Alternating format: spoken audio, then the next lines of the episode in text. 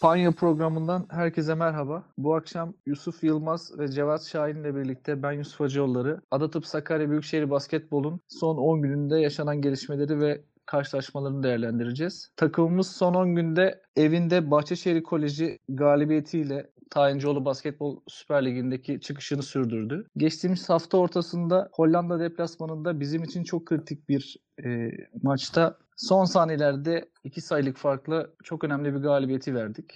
Rakibe hediye ettik. Sonrasında hafta sonu bay geçtiğimiz bir hafta oldu. Trabzonspor'un ligden çekilmesi nedeniyle bu hafta maç yapmadık. Dün de kendi evimizde seyircimiz önünde e, olmazsa olmaz maçımızda Würzburg'u 20 sayı farkla yenerek gruptaki puan hesaplarını alt üst ettik ve işi son haftaya bıraktık. Tüm bunları değerlendireceğiz. Tabii ki hafta sonunda çok önemli ve çok zor bir maçı oynayacağız evimizde Tofaş ile. Bu maçı da konuşarak programı tamamlayacağız. Dilerseniz arkadaşlar bu hafta biraz farklı bir başlangıç olsun. Tayincioğlu Basketbol Süper Ligi'ndeki genel durum, takımların durumları, sizce öne çıkan takımlar ve oyuncuları konuşarak programa başlayalım. Şöyle genel bir toparlama yapacak olursak Fenerbahçe Euroleague'deki Anadolu Efes mağlubiyeti haricinde yine 6'da 6'lık lig başlangıcı, sıkı bir başlangıç yaptı ve her, hafta üstüne koyduğunu gördük. Lider Fenerbahçe'yi görüyoruz. Tofaş ikinci sırada ekol devam ediyor. Anadolu Efes sürpriz bir mağlubiyet aldı. Önce bizden sonrasında Fenerbahçe'den 3. sırada. Çalkantılı Beşiktaş evinde çok iyi maçlar çıkarttı. 4 galibiyeti var 4. sırada. Bizim yendiğimiz ama şu an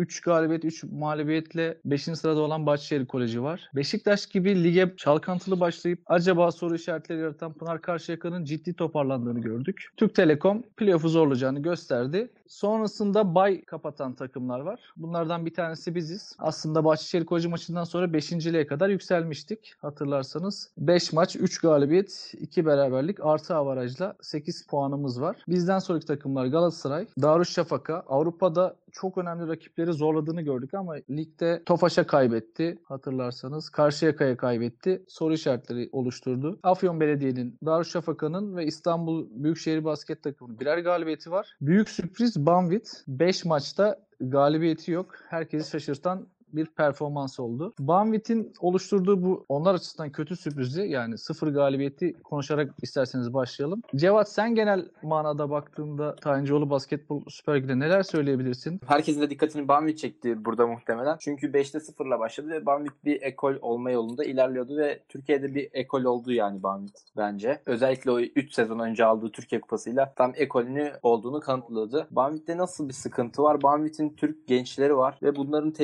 tecrübesizliği biraz öne çarpıyor bence. Çünkü bu adamlar Tofaş maçında da sona kadar geldi ve sonunda kaybettiler. Ee, son aldıkları Mackenzie More bence buraya çok büyük katkı yapıp Banvit'i kalkındıracak. Ee, sonrasında zaten Fenerbahçe'yi herkes biliyor. Tofaş, Efes bunlar ayrı seviye oldu artık. Beşiktaş'ı da oralardan düşeceğini düşünüyorum ben. Bahçeşehir'de ilk dörtte bitirecek gibi. Siz düşman adayı olarak kimi görüyorsunuz? Abi e, benim zaten Trabzonspor'un ligden çekilmesiyle beraber tek takım düşecek Tek biliyorsunuz. takım düşecek evet. E, yani çok daha erken olmasıyla birlikte e, ben tecrübesizliklerinden dolayı Afyon'la İstanbul e, Büyükşehir Belediye'yi buraya aday olarak görüyorum. Afyon Evet. aslında çok da iyi başladı lige. Yani ilk defa bu seviyede mücadele etmesine rağmen iki maçı neredeyse son topa kaldı kaybettiği maçlar. Alabileceği maçlardı. Beşiktaş'a 5 farkla yenildi.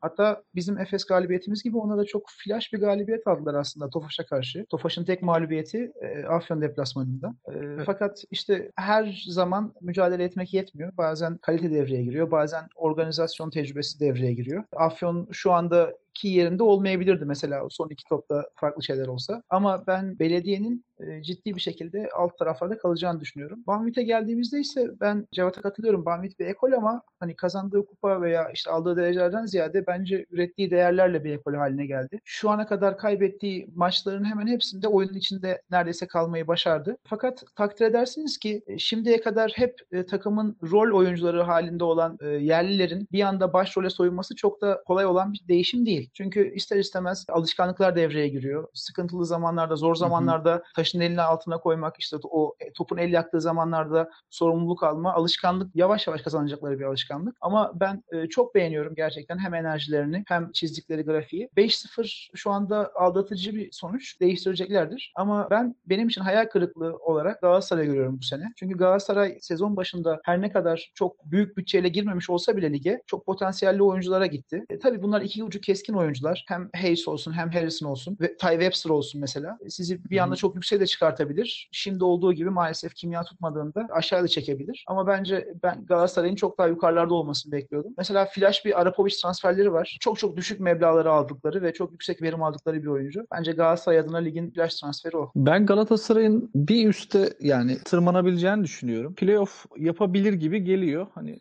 koçları çok inançlı biri. Avrupa'da da mücadeleleri iyi bence. Hani iki galibiyet şu an çok da kötü sayılmaz ama yani hocama kesin katılıyorum. Hani çok daha büyük bir beklenti vardı. Zor fikstürü vardı ama Galatasaray'ın. Hani ne olduğu bilinmeyen bir Bahçeşehir Hı hı. ve Tofaş ve Efes mağlubiyetleri vardı. Ki Efes'te de Evet. Efes maçında da iyi oynamışlardı. Ya fikstür demişken mesela ben e, aklıma şu geldi. Hemen söyleyeyim. Biz de mesela 5 tane kolay maç oynadığımızı kimse söyleyemez değil mi? Yani Evet. önümüzdeki 5 maç bence hani kağıt üstünde diyelim. Çünkü Tofaş maçını saymazsak bu arada ilk 5'e göre, ilk 5 haftaya göre daha kolay görünüyor. Bizim Abi de e, Tunde tabirine katılıyorum. Yüzde yüz. Yani kağıt üstünde kolay. Kesinlikle. Kağıt üstünde evet yani bunu yani şu an deplasmanda yenildiğimiz Leiden, Oradea takımların hangisinin bizden daha iyi olduğunu söyleyebilirsiniz ki kağıt üstünde. Çünkü mesela Karşıyaka da bir çıkışa geçti. Yani bizim Kesinlikle. e, deplasmana Çok gideceğimiz Karşıyaka'da ciddi bir toparlanmayla beraber bir çıkış yakaladı. Yani Avrupa hani Avrupa performansı dahil bu arada değil mi? Forlanması. ligde de 3 galibiyet aldılar. Yani çok kötü başladıktan sonra toparlandılar ve e, gayet de göze hoş gelen bir basketbol oynuyorlar bence. Evet. Gaziantep basketbol ilk iki maç 2'de 2 başlayıp sonra bizden aldıkları mağlubiyetle bir sallantı geçirmişti ama yine toparlandı gibi. Yani çok zor bir lig olacak. Bu şimdiden ortaya koydu. Yani takımımız kesinlikle playoff yapar diyemiyoruz. Yok ya da öyle bir şey yapamaz da, kesinlikle yok. Yapamaz da diyemiyoruz. Evet. Yani ben artık biraz 3. periyot takımı olduk gibi görüyorum. Her maçın 3. periyodu ya şaha kalkıyoruz ya elimizdeki maçı veriyoruz. Ee, Biz şampiyon olduğumuzda da sanki öyleydik değil mi? Evet yani her maçın 3. periyodu bizim için kırılma anları oluyor. Ya müthiş performanslar, 25-30 sayılar, rakibi 7-8 sayıda tutuyoruz. İçeride dışarıda Avrupa'da ligde fark etmiyor. Ee, yani daha iyi oynamayı becerebilirsek ilk 8 olabilir. Ama kesin değil çünkü çok zor bir lig. İşin sıkıntılı kısmı da şu. Şu an bizim altımızda gördüğümüz takımlara bakalım. Galatasaray'ı hocam anlattı. Evet. Darüşşafaka bugün Euroleague'de altımızda. Hadi Afyon'u saymayalım ama Banvit'in toparlanma ihtimali var. Dolayısıyla bugün biz hani bay geçmesek, yenilmiş dahi olsak avarajla aslında 6. ya da 7.yiz. 7.yiz yani Türk Telekom'u geçiyoruz. E, o iki sıra 7 ve 8'i koruyabilmek gerçekten bence zor. Zor olacak. Telekom ve Büyükçekmece mağlubiyetleri çok etkileyecek. Sezon sonunu Yani çok bir- etkileyecek. Bence bu önümüzdeki 5 maçlık performansımız bizim çok net bir şekilde e, bu ligi nerede bitireceğimize dair çok güzel bir gösterge olacak. Çünkü Hı hı. birkaç tane net rakibimizle oynuyoruz. Birkaç tane ligin alt takım alt sırasında bulunan ekiple oynuyoruz. Yani biz bu ligin baş altı takımıyız diyebilmemiz için bu 5 maçlık seriyi çok ciddi bir şekilde geçmemiz lazım. Ee, yoksa dediğiniz gibi bu sene tabiri caizse adamın gözünün yaşına bakmadan çatır çatır playoff resminin dışına bırakırlar yani. Evet. Yani ben hani biraz kadromuza dönmek istiyorum. Hani ligi konuştuk. Ya dilerseniz şeye de bakabiliriz. Hani sayı ortalamalarında Bahçeşehir'in flash transferi Kolom'un e, 23.8 sayı ortalamayla birinci olduğunu ben söyleyeyim. Çaylak pot altı devlerinden Devin Williams bizim maçta da efsaneler yaratmıştı Arel Üniversitesi'nden. 22 sayı ortalamayla gidiyor 6 maçın tamamında. E, Meyya'yı görüyoruz tabii. Bizden de iki oyuncu Ennoko ve Tony Douglas 16'şar sayıyla 7 ve 8.ler iyi katkı alıyoruz. Reboundlarda tabii Noko'nun ciddi bir üstünlüğü oldu. Ligde ilk 5'te. Burada Slaughter'ı, Devin Williams'ı görüyoruz onun önünde. Yani yabancı performanslarımız yine gayet yerinde.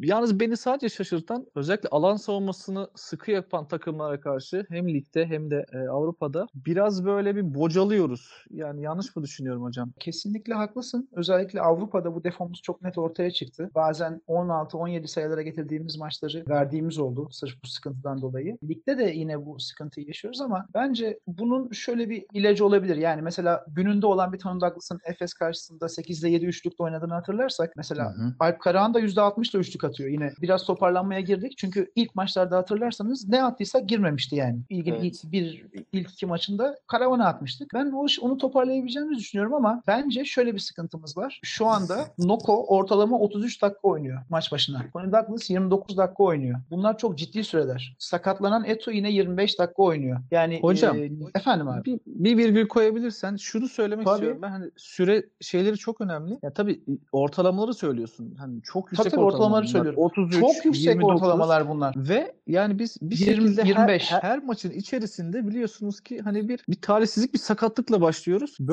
başladığımız maçlarda da ortalamalar bir anda işte 33 olanlar 38'de, 30 olanlar 35'e yükseliyor. Çok zorlanıyor takım. Ya hem maç içinde hem de e, şimdi lig uzun soluklu bir periyot. Şimdi bu maratonda her maç 33, 34, 35 dakika oynayan oyuncularınız ister istemez maç sonlarını, dördüncü periyotları tercih hatalarıyla geçiyorlar. İster istemez bu yorgunluk bedelini ödettiriyor size bir yerde. Belki Noko veya Eto'nun gençlik enerjilerinden falan bahsedebiliriz ama çok e, ikisi de çok temaslı oynayan oyuncular. Yani bir, bir süre sonra buna bir çözüm bulmamız gerekecek. Tabii İzzet'in sakatlığı, Cenk'in takımdan ayrılışı, işte Kerem'in sakatlığı bunlar hep bizim için şanssızlıklar olarak değerlendirilebilir ama bence takım olarak çözmemiz gereken en önemli sorun bu. Bence şu an itibariyle. Evet. Bu arada ben tabii Ennoko ve Tony Douglas bunların ardından da Salumu'dan müthiş bir beklentimiz vardı. Ama şunu söylemeden geçemeyeceğim. Karşıyaka'dan gelen genç transferimiz Alp Kara Alp. ya müthiş performans koyuyor. Tabii bekliyorduk. Çok da hoşumuza gitti. Bu arada bir parantez açayım. İstanbul'da her yerde Pınar Karşıyaka altyapı okullarının ilanları var, billboardları var ve hepsinde Alp'in görseli var. Bilmiyorum yani şu an bir telif E tabii durumumuz Alp- var mı? Neredeyse hemen hemen bütün altyapı şeylerinde oynadı abi. Gayet de başarılıydı.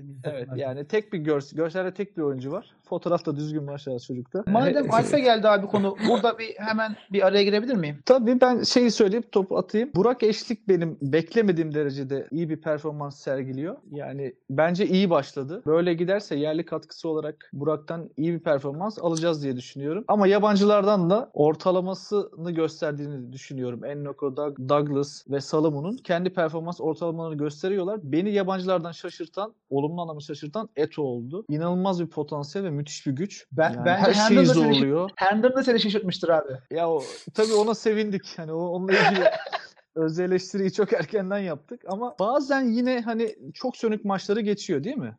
Evet, evet. Cevat sen Alp- Burak'ın performansıyla ilgili Alp ne abi düşünüyorsun? bir dakika. Alp, Yok sıkıntı yok abi devam et ben dönerim oraya. ben Burak'tan çok bir şey beklemiyordum aslında. Yani şöyle Ama iyi Burak başladı. fazla iyi başladı. Yani ne bileyim ben aslında geçen sene Can'ın görevi zaten numaraları da aynı. İkisi de 8 numara giyiyor.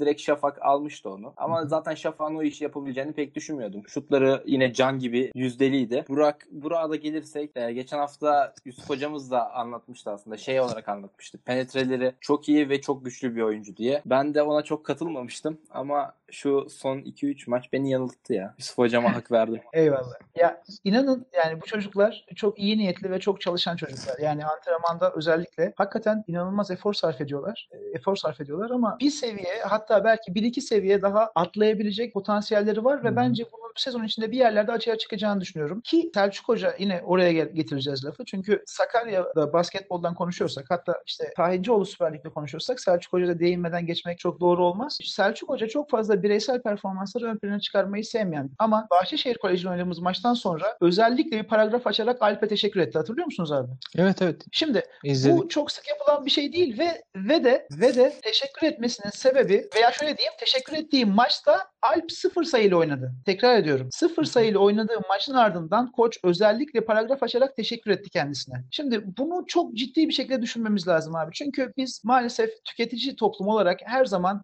sayı atanın, şov yapanın, maçı domine edenin hayranı oluyoruz, alkışlıyoruz. Fakat Alp'in hep keskin şutör olarak bilinmesine rağmen sıfır sayı atarak koçundan özel övgü almasını sağlayan şey ikinci yarı Kuyuna Kolom'u durdurması oldu. Çünkü Kolom çok maça çok iyi başlamıştı. İnanılmaz şekilde takımını yönetiyordu. Hem atıyor hem attırıyordu.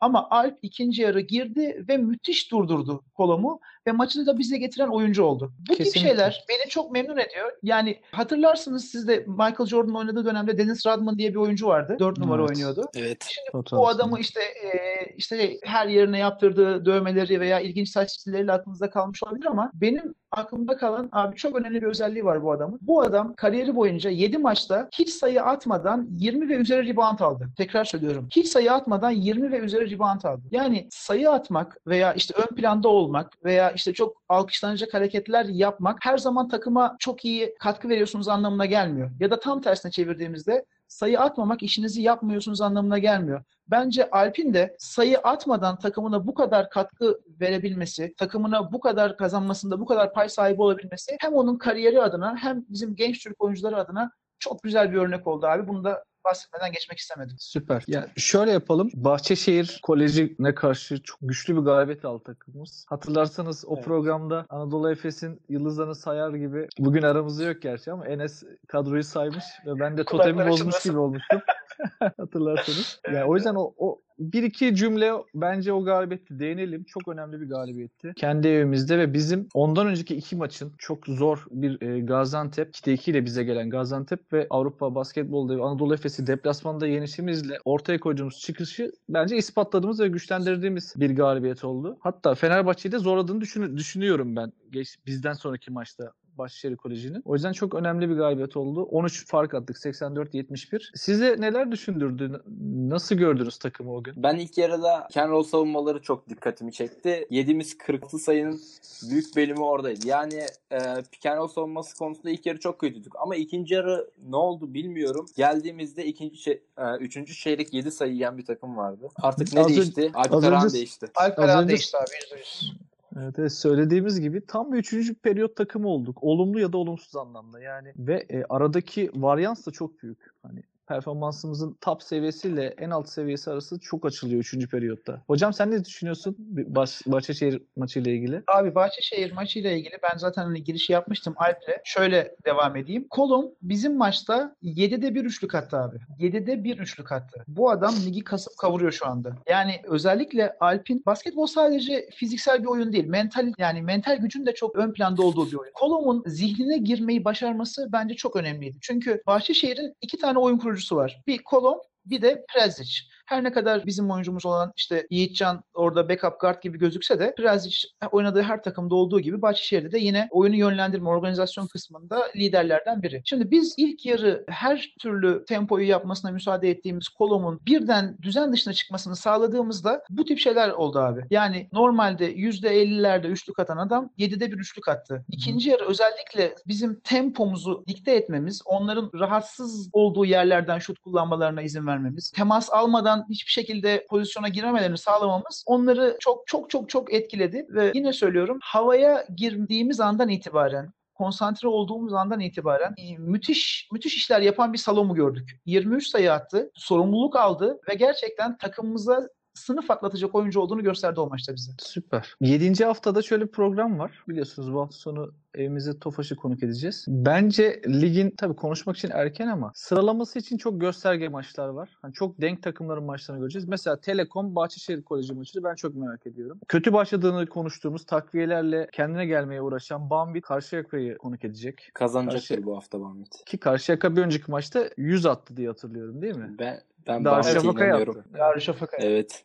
Evet. E, Darüşşafaka belediye maçı var İstanbul Belediye. Gaziantep şu an 3-3 gidiyor. 3 galibiyet 3 mağlubiyet. Beşiktaş'ı konuk edecek. Büyükçekmece, Anadolu Efes Galatasaray Afyon maçları var. Yani çok böyle sıralama için mesela bizim de Tofaş'ı burada yenmemiz hani o makus talihi kırmamız artık Tofaş'a karşı. Takımın Abi yenelim artık ya. Değil mi? Alt liglerden beri hakikaten belalımız oldular. Kesinlikle yani. Nasıl yeneriz peki? Ne yaparsak Ee, başlayayım yeneriz mı abi? yani? Tabii ne yaparsak yeneriz. Abi Tofaş'ı yenmenin tek yolu Meiya, Sami Meiya ve hı. e, Garrett'ı kilitlemek. Başka hiçbir yolu yok. Çünkü Meiya bu takımın hem aklı hem kalbi mesabesinde hükmünde olan bir oyuncu. İlerlemiş yaşına rağmen müthiş müthiş basketbol zekası var. Ve Bu e, hafta Euro Cup'ta yine MVP oldu. Tabii tabii. Yani hem takım o an neye ihtiyacı varsa onu yapıyor abi. Yani savaşmak mı gerekiyor? Hemen savunmada vidaları sıkıyor. İşte hücumda tıkandı mı takım? Hemen sorumluluk alıp birebir hücum ediyor veya bir pozisyon yaratıyor arkadaşına. Kesinlikle ve kesinlikle Barış Ermiş'in sakatlığından sonra üzerine binen yükten hiç geri adım atmadı. E, ilerlemiş yaşına rağmen müthiş performans gösteriyor. Yine Garrett takımın skorerlerinden, e, olmazsa olmazlarından. Tabii yani bu takımda çok daha sayabileceğimiz isimler var. Özellikle genç oyuncuları takıma müthiş bir dinamizm getiriyor. Yiğit Arslan,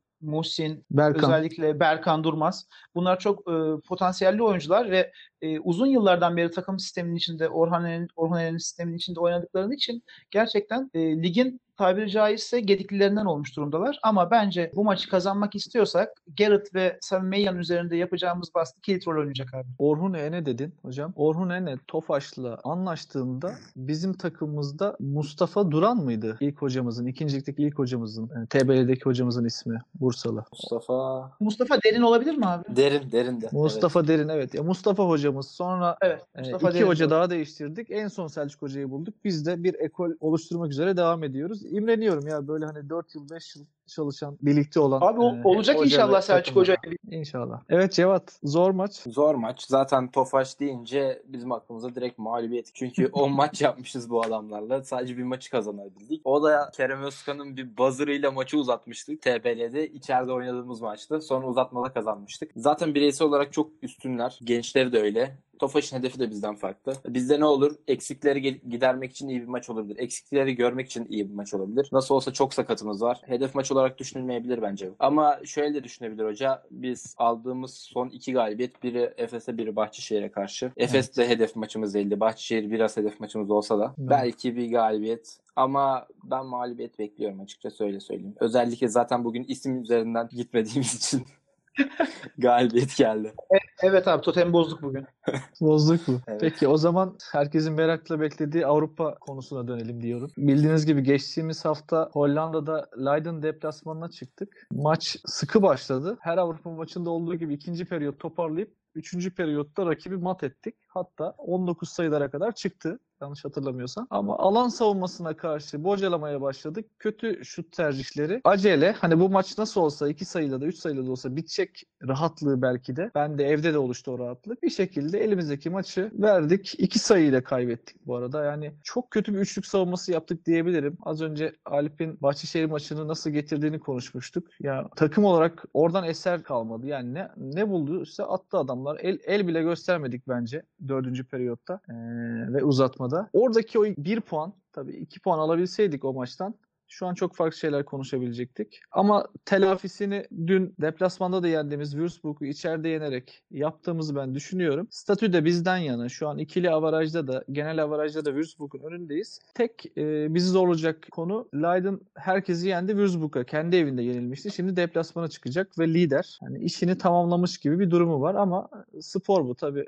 Avrupa mentalitesinde hani ben artık rahatladım oynamayayım gibi bir şey olmayacağını ümit ediyoruz. E, güveniyoruz Leiden'a. İnşallah. Olmasa Değil mi? Hocam bir kere de bizden yana olsunlar. Ne diyelim yani?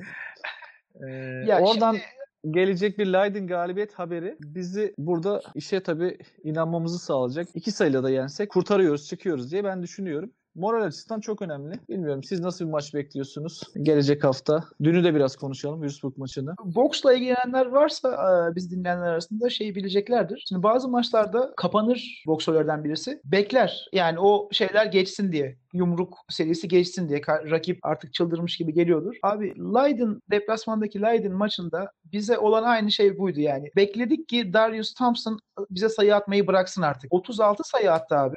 36 sayı attı. Ve bu adam e, Euro Cup'ta maç başına 24 sayıyla bütün Euro Cup'ın en skorer oyuncusu durumunda. Yani sadece bizim grubumuzda değil tüm e, turnuvada en skorer oyuncusu. Bir çaylak olmasına rağmen gayet iyi bir performans gösteriyor. Maalesef yani belki de 100 maç oynasak bir tanesi böyle kaybederdik ve kaybettik. Çok fazla yapabileceğimiz bir şey yok. Artık e, ipler bizim elimizde değil. Rakiplerimizin kaybetmesini bekleyeceğiz. Ama organizasyon olarak bence kazanımlarımızın olduğu bir turnuva bu. İlk defa Avrupa'dayız. Bir havayı kokladık şöyle bir neler var neler yok. Buradan elensek bile ben çok e, üzgün olarak elenmeyeceğim. Evet performansımızın e, potansiyelimizin altında bir performans gösterdik ama ben Avrupa tadını almış olmanın bile bu kadar genç bir kulüp için yani bizim için çok eğlenceli bir ve keyif verici bir şey olduğunu düşünüyorum. Ha, belki bir üst turda çıkabileceğiz ama e, ben çok olumlu bakmıyorum. Çünkü büyük ihtimalle Leiden'ın kazanamayacağı bir maç olacak. Ben birazcık pesimistiyim abi bu konuda. Ben ama şöyle düşünüyorum. Yani maçlarla ilgili bir yorum yapmayayım. Daha iyi bir başlangıç yapabilseydik. Hem ekonomik olarak hem takım organizasyonu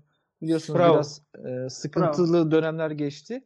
E, o Evet. çerçeveden baktığımızda maçlardaki performansı da e, ortaya koyduğumuzda yani ben şöyle söyleyeyim. Deplasmandaki Oradea maçı hariç biz e, kaybettiğimiz tüm maçlarda elimizdeki maçı verdik. Yani Öyle düşünüyorum. Ee, orada çünkü nasıl oldu bilmiyorum. Tek galibiyetleri bize karşı ve çok baskın oynadılar. Ee, Bu, çok da e, yüz, yüzdeli attılar. Şuraya getireceğim. Biz bu yılda playoff yapacak bir takımsak bizim Euro- Europe Cup'ta oynamıyor olmamız lazım hocam. Yani bizim bence seviyemizin bir çıt altında. Kesinlikle yani kendi potansiyelimizin altında ama maalesef bir de gerçekler var konuşmamız gereken. Çok güzel bir yere değindin abi. Şimdi biz eğer takımımız her şey yani ideal bir düzende hazırlanıp çıkabilmiş olsaydı bu maalesef Hı hı. ekonomik sıkıntılar olmasaydı çok daha başka şeyler konuşuyor olurduk. Ama gerçekler şu anda bunlar değil. Maalesef buradayız. Bence bize çok da bir artısı olmayacak buradan sonra ilerlemenin. Çünkü hem ligde hem burada mücadele etmek bu kadar da e, rotasyon daralmışken bize zarar vereceğini düşünüyorum. Evet belki prestij olarak görebiliriz. Belki e, tecrübe olarak görebiliriz. Ama bence biz e, şimdilik tadına bakıp geri çekilmiş olalım ki seneye tekrar Avrupa'ya gidebilecek bir konumda bilelim. Cevat. Şimdi hocam pesimist. Duydun. Ben Evet. çok öyle düşünmüyorum. Biraz yarışmacı da bir ruhumuz var tabii. Yani bu kadar yaklaşmışken bilmiyorum hani Leiden yenerse Würzburg'u biz çıkalım. Takvim nasıl? Oraya tabii ayrıca bakmak lazım. Hani ligin devre arası ondan sonra e, Avrupa'daki top 16 maç e, arada bir periyot var mı? Sakatlarımız düzelecek. Belki bir takviye olur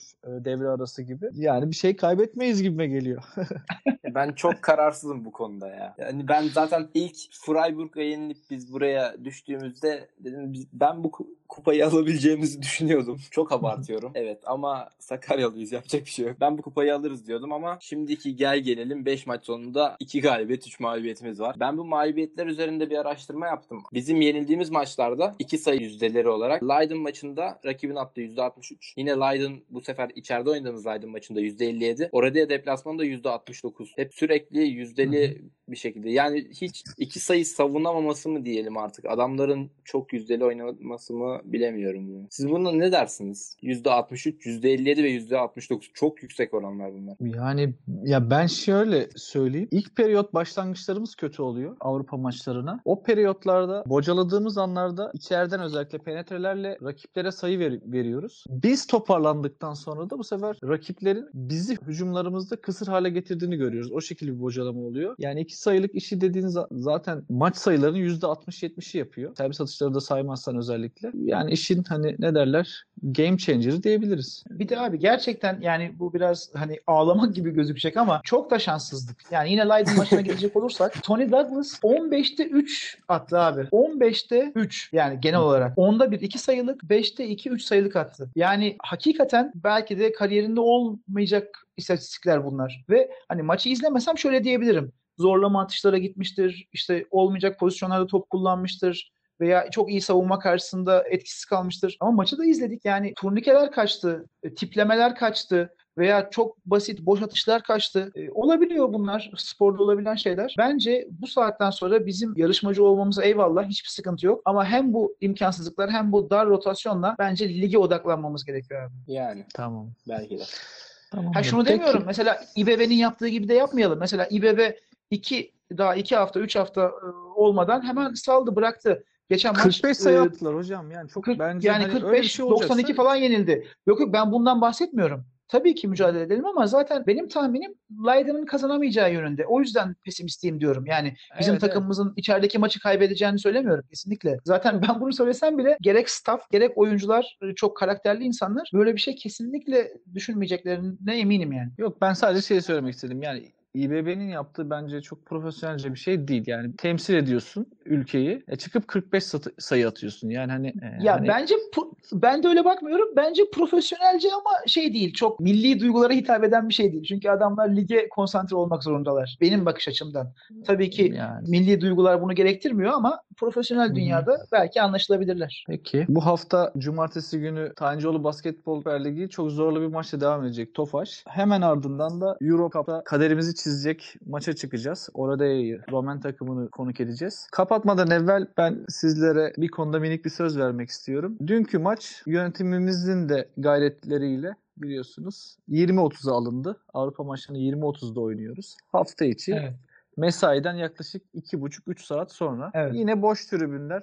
Çok da güzel bir galibiyet oldu. Ee, bu arada ilk kez bir maçımız biliyorsunuz artık bir uydu kanalı var Sakarya'da yerel. TV 264. Onların da ilk heyecanıydı basketbol yayını. Onlara da kolaylıklar dileyelim buradan. Tebrik Heyecanları gayet vardı. Tebrik edelim bu Evet, arada. evet. Heyecanları Evet, da vardı. Maç sonu röportajları vesaire. Hepsi bence şeydi, keyifliydi. Mazur Evet. görülebilecek konular vardı tabii ki ama bence gayet iyi bir başlangıç oldu. Yani boş tribünler üzdü beni. Yani daha ne yapabilir bu takım? Hani bu takımı bu şehir kaybetmesin diyoruz. Arkasında dursun diyoruz ama yani bir Avrupa maçı var. İddialıyız da boş tribünler. İşte saatlerden dem vurmuştu. Mesela Enes hatırlarsanız işte çok Evet. kötü Evet. saatler denk geliyor ligde demişti. Ya bence hiçbir bahanesi yok dünkü maçın. Sizin sözlerinizi ufak ufak toparlayalım. Abi ben dair. Mali durum diyorum. Ülkenin içinde bulunduğu mali durum. Çok etkiledi bence. Özellikle şu öğrenci kardeşini gerçekten çok etkiledi.